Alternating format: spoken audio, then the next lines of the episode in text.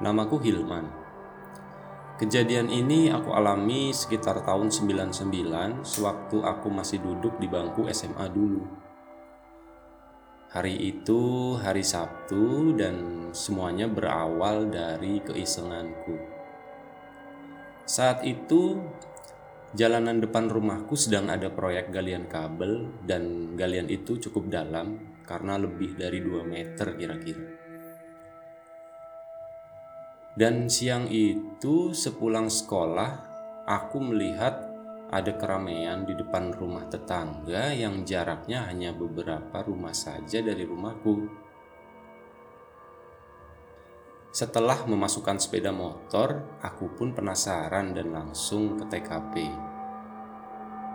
Ternyata salah satu penggali itu menemukan ada tulang belulang manusia Iya betul, itu tulang manusia yang kemudian dikumpulkan menjadi satu di atas karung beras.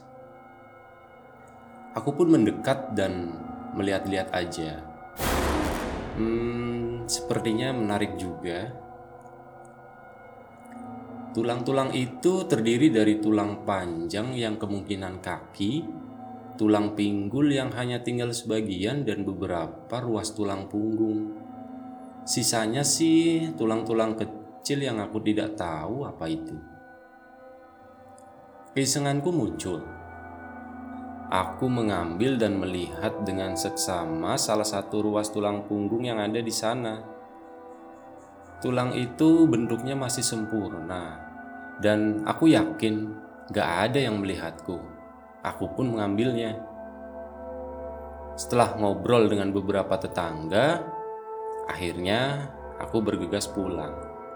Sesampainya di rumah, aku langsung masuk kamar dan menaruh tulang itu di laci bawah lemari bajuku.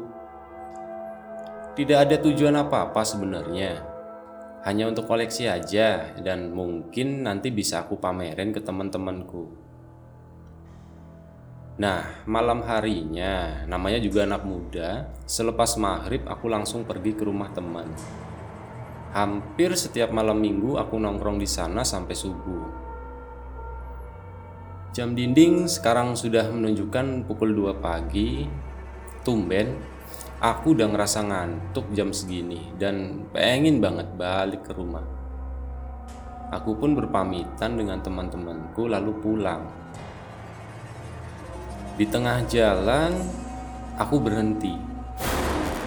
Aku aku melihat ada sosok perempuan berambut panjang dengan gaun putih sedang duduk di pagar depan rumah tetanggaku itu. Ya, itu rumah yang siang tadi ditemukan tulang belulang. Pikiranku mulai kalut dan aku segera putar balik motorku. Aku tidak jadi pulang rumah dan memutuskan untuk tidur di rumah temanku tadi. Ada apa ya kira-kira? Apa dia pemilik tulang itu yang aku ambil tadi siang? Ah, sudahlah. Kalau aku pulangnya pagi, pasti aman. Aku pun melanjutkan begadang dengan teman-temanku. Paginya, setelah hari benar-benar terang, aku pun pulang. Kebetulan hari ini bapak dan ibuku akan keluar kota menengok kakakku yang kuliah. Jadi aku bisa tidur seharian. Aku benar-benar sudah lupa dengan tulang itu. Sekarang jam menunjuk pukul 11 siang dan aku pun tertidur.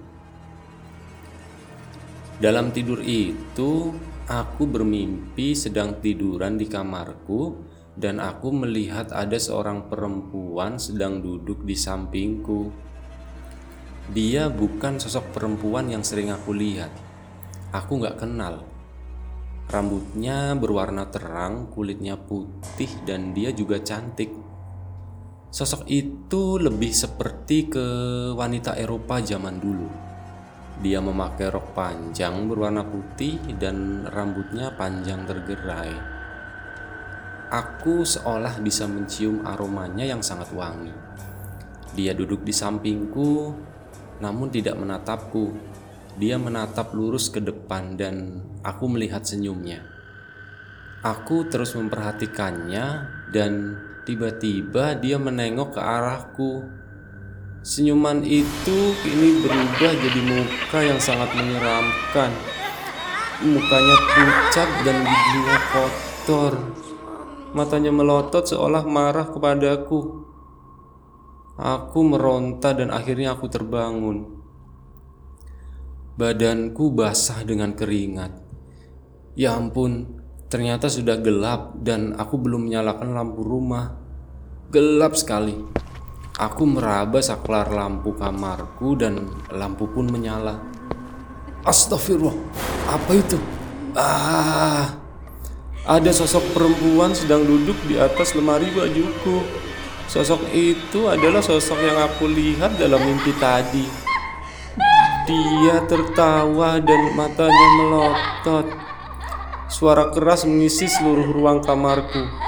Bahkan aku hampir tidak bisa mendengar teriakanku sendiri.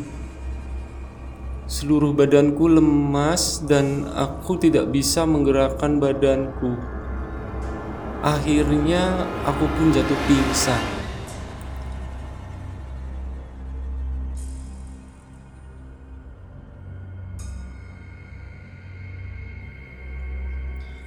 Aku terbangun dan rumahku sudah ramai oleh para tetangga. Rupanya mereka mendengar teriakanku tadi. Aku pingsan sudah hampir satu jam. Pak Ujo, salah satu tetanggaku yang terkenal sebagai orang pintar itu, mendatangiku dan berbisik. Kembalikan apa yang bukan milikmu.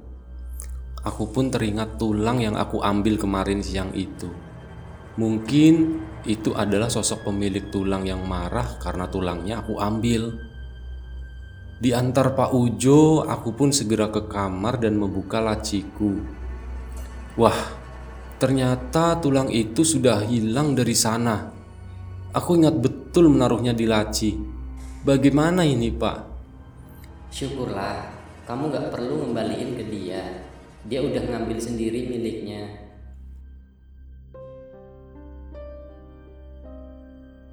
Aku benar-benar minta maaf dan berjanji tidak akan mengulangi perbuatanku itu. Menurut Pak Ujo, sosok itu adalah sosok perempuan Belanda yang entah kenapa dulu meninggal dan dikuburkan di sana. Konon, none Belanda itu masih sering muncul saat Pak Ujo masih kecil. Namun, semenjak kampung menjadi ramai dan terang, sosok itu pun tidak pernah lagi kelihatan. Malam itu juga Pak Ujo langsung membersihkan diriku dan memintaku untuk mencuci bersih laci lemari tempat aku menyimpan tulang itu. Aku malu dan aku kapok. Setauku, tulang belulang yang kemarin dikumpulkan itu dikembalikan ke tempat semula. Siapa pun kamu pemilik tulang itu, istirahatlah dengan tenang, dan aku minta maaf.